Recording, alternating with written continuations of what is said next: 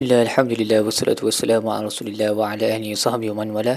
InsyaAllah dalam episod kali ini kita akan membincangkan tadabbur bagi muka surat 589 Surah Al-Inshiqaq ayat 1 sehingga ayat 25. Baik, Surah Al-Inshiqaq juga awalnya temanya adalah tentang apa yang akan berlaku pada hari kiamat apabila langit terbelah dan ia mengikut arahan Tuhannya dan semestinya ia perlu ikut.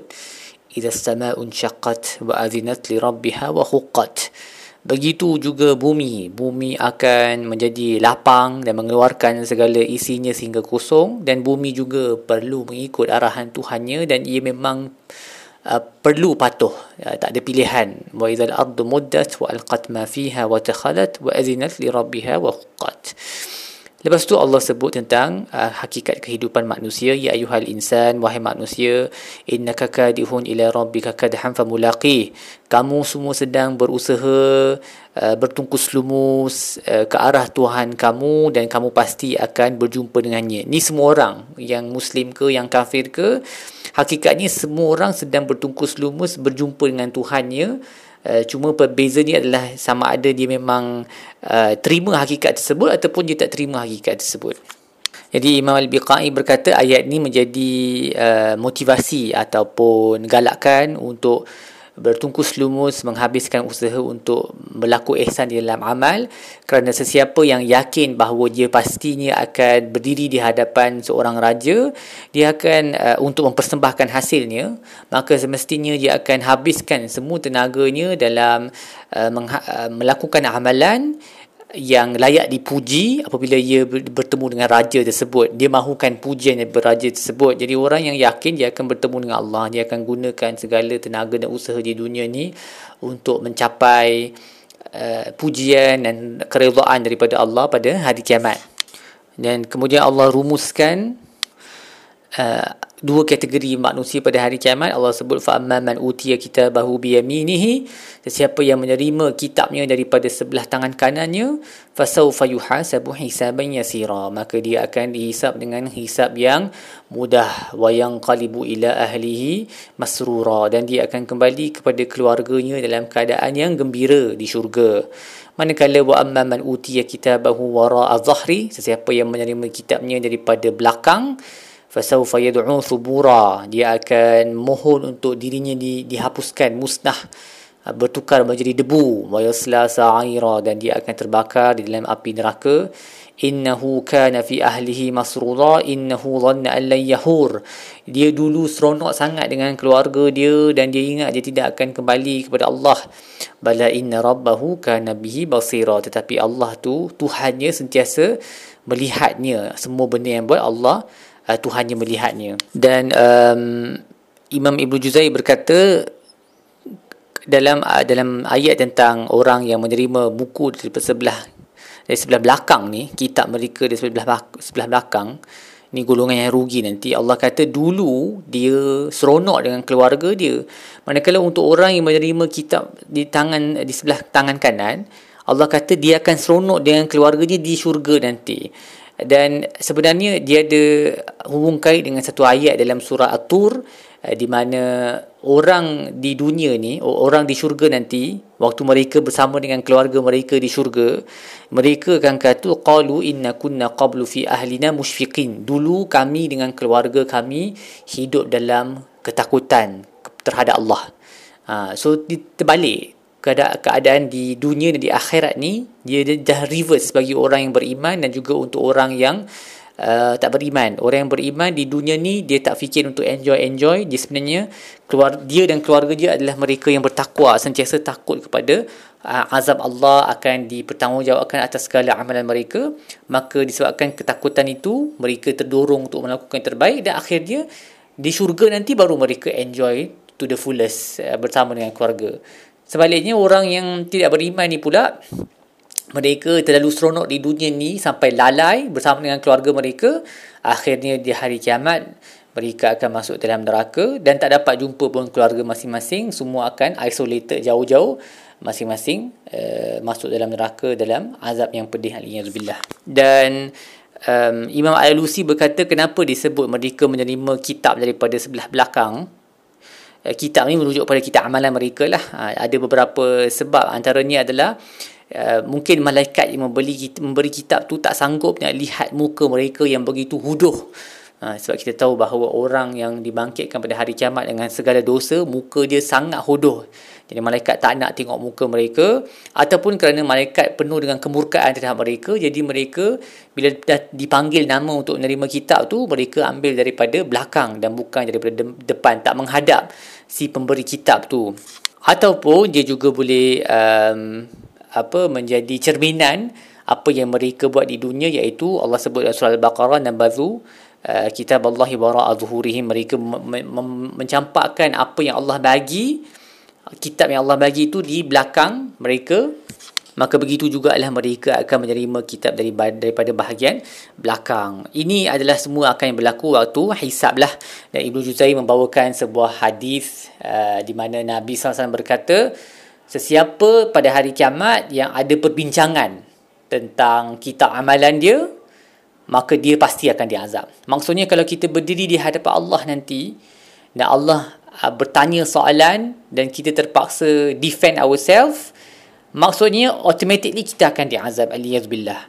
Tetapi siapa yang dipersembahkan kitabnya dan dia hanya mungkin sebut beberapa perkara dalam tu, ataupun Allah sendiri sebut kau lakukan dosa tapi aku dah ampunkan semuanya, kiranya tak ada munaqashah, tak ada dia punya back and forth, maka insya-Allah mereka inilah yang dalam kategori fasawfa yuhasabu hisaban yasira, mereka akan mendapat hisab yang mudah. Sebab walaupun mereka ada dosa, Allah akan menutup dosa mereka seperti Allah menutup dosa mereka di dunia ini juga. Tak ada perbincangan ataupun Allah tak tanya mereka soalan dan mereka perlu jawab. Tapi siapa-siapa yang perlu jawab soalan tentang apa yang dia buat, maksudnya memang dia akan diazab lah, aliyazubillah. Jadi make sure lah kita cuba berusaha supaya bila kita terima kitab tu, kita terima dengan tak ada persoalan kan. Dia macam cikgu dalam kelas, bila cikgu nak bagi balik sertifikat tu ataupun kerja rumah ke, dia bagi balik, orang yang terima tak ada apa-apa komen, tu yang paling bagus sekali.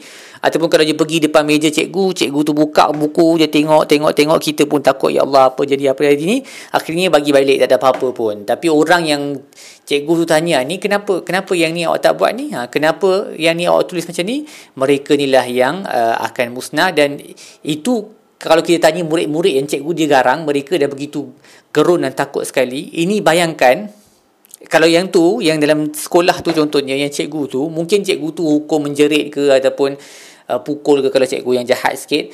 Tapi kalau di hari kiamat, dia punya keputusan dia dua sahaja, sama ada masuk syurga ataupun masuk neraka.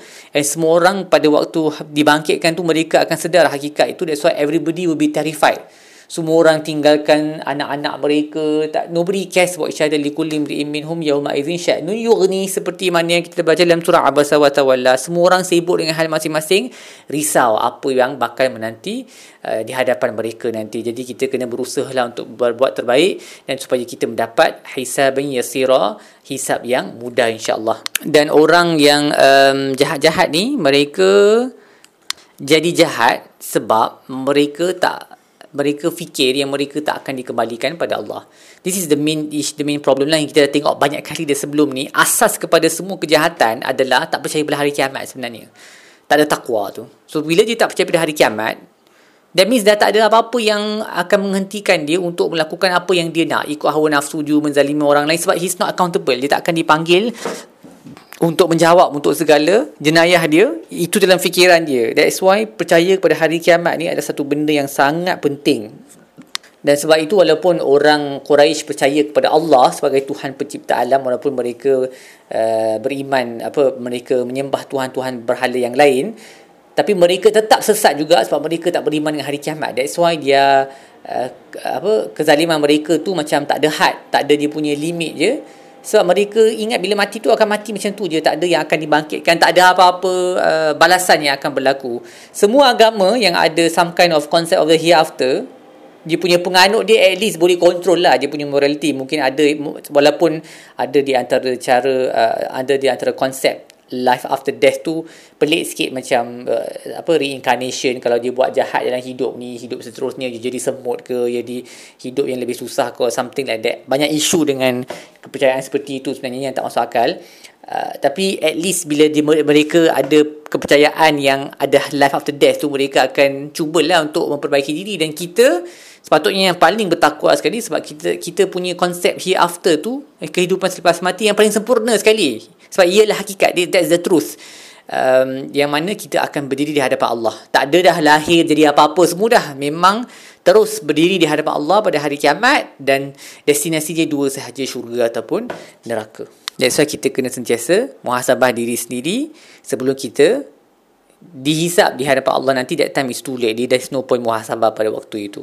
Kemudian pada penghujung surah ni, Allah bersumpah demi waktu twilight ni macam waktu senja, okey, demi malam dan fala uqsimu bisyafaq wallaili wama wasaq, malam yang menyelubungi, dan bulan apabila ia penuh, wal qamari idza tasaq latarkabunna tabaqan an tabaq, kamu pasti akan memulakan perjalanan mengikut fasa, in stages, stage by stage. Di dunia ini pun sama, di akhirat pun sama. Di dunia ni pun kita daripada dalam rahim jadi baby, jadi kecil, jadi adolescence, jadi teenage, jadi remaja, jadi dewasa, sampai tua dan seterusnya. Di akhirat pun sama, dia ada banyak station dia. Semua kita akan ikut fasa-fasa ni. Kemudian Allah bertanya, fama lahum la yu'minun, kenapa mereka ni tidak beriman? Wa idza quri'a alaihimul qur'anu la yasjudun, apabila dibacakan ke atas mereka Quran, mereka tak sujud. So ini adalah ayat sujudlah dalam Quran, dan kalau kita tengah baca Quran ada wuduk, seeloknya kita sujudlah.